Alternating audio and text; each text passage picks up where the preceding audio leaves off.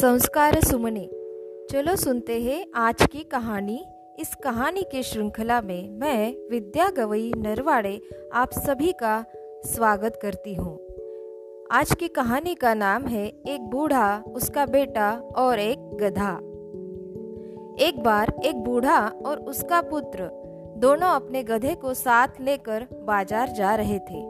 जब वे बाज़ार में एक स्थान पर खड़े, कुछ लोगों के पास से गुजरे तो वे सभी लोग, जिनमें बच्चे भी सम्मिलित थे, हंसने लगे। एक व्यक्ति बोला, भला इस गधे को बिना बोझ लादे ले जाने से क्या लाभ? अरे तुम दोनों में से एक इस पर बैठ क्यों नहीं जाता? अरे हाँ बूढ़ा आदमी बोला, आप ठीक कहते हैं। हमने इसके बारे में पहले ही, पहले नहीं सोचा था। यह कहकर बूढ़े ने अपने छोटे बेटे को गधे पर बिठा दिया और अपनी यात्रा आगे आरंभ की। कुछ देर बाद जब वे गाँव के पास से गुजरे तो कुछ गाँव वाले उन्हें देखकर हंसने लगे। वे आपस में कहने लगे, अरे, यह देखो, यह कामचोर लड़का तो आराम से गधे पर बैठा है और बूढ़ा बाप उसके पीछे पैदल चल रहा है। ए बदतमीज लड़के, उतर नीचे और अपने बाप को बैठा गधे पर। बूढ़ा उन गाँव वालों की बातें सुनकर घबरा गया और अपने बेटे को गधे से उतार स्वयं गधे पर बैठ गया। अभी वे कुछ और आगे बढ़े कि एक कुएँ के किनारे खड़ी कुछ स्त्रियाँ चिल्ला उठी, अरे, इस निकम में बूढ़े को तो देखो कैसा मज़े में खुद तो गधे पर बैठा है और बच्चे को पैदल दौड़ा रहा है। बेचारा कैसा हाफ़ रहा है। ओ बूढ़े, शर्म नहीं आती? खुद गधे पर बैठा है। बच्चे को भी गधे पर क्यों नहीं बिठा लेता?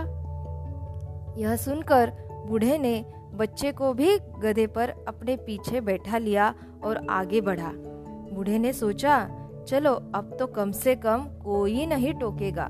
मगर उसका सोचना गलत था। वे अभी सौ गज ही आगे बढ़े कि राजमार्ग पर खड़े एक व्यक्ति ने उन्हें रोक लिया और बोला क्षमा करे श्रीमान, यह गधा आपका ही है। हाँ है तो मेरा ही, बूढ़ा बोला। भला कौन सोच सकता है कि इस बेचारे गधे पर आप लोग इतना बोझ लाते होंगे? यह कहकर वह व्यक्ति हंसता हुआ आगे बढ़ गया। अब बूढ़ा गुस्से में बड़बड़ाने लगा। समझ में नहीं आता कि करूँ तो क्या करूँ। गधे पर बोझ नहीं लाता तो लोग घूर कर देखते हैं।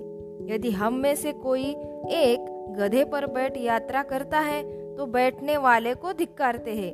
अगर हम बाप बेटे दोनों गधे पर बैठ जाते हैं तो भी लोग हमारा उपहास करते हैं। बूढ़ा कुछ देर खड़ा सोचता रहा, फिर उसने कुछ ऐसा करने की ठान ली, जो किसी अन्य ने न किया हो।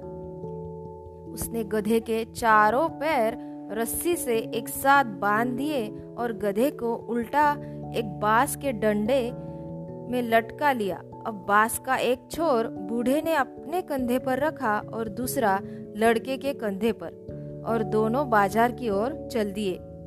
बाज़ार पहुँचने के लिए नदी पर बने एक पुल से होकर गुजरना पड़ता था। डंडे पर लटका गधा देखकर पूरा कस्बा ही उमड़ पड़ा। सभी हंस रहे थे, चिल्ला रहे थे, तालियाँ बजा रहे थे। क्या नज़ारा था? एक अच्छा भला स्वस्थ गधा डंडे पर लटका कर दो व्यक्ति अपने कंधे पर ढो रहे थे। होना तो यह चाहिए था कि वे दोनों गधे पर चढ़कर यात्रा करते। लोगों की भीड़ और चिल्लाहट सुनकर गधा बुरी तरह हाथ पैर मारने लगा। अचानक गधे के पैरों में बंधी रस्सी टूट गई और वह पुल से नीचे नदी में गिर गया और थोड़ी देर छटपटाने के बाद मर गया। बूढ़े ने नदी में एक बार देखा, गधा मर चुका था। उसने लड़के को गोद में उठाया और तेज कदमों से घर की ओर चल पड़ा। वह बहुत उदास था, मगर उसने कोई मूर्खता नहीं की थी। उसने तो भरसक प्रयत्न किया था सभी को प्रसन्न करने का। परंतु वह किसी एक को भी प्रसन्न नहीं कर पाया। उल्टे उसने, उल्टे उसे अपने गधे से ही हाथ धोना पड़ा। इस कहानी से यह सीख मिलती है, यदि आप सभी लोगों को प्रसन्न रखने का प्रयत्न करेंगे तो हो सकता है किसी को भी प्रसन्न न रख सके। धन्यवाद।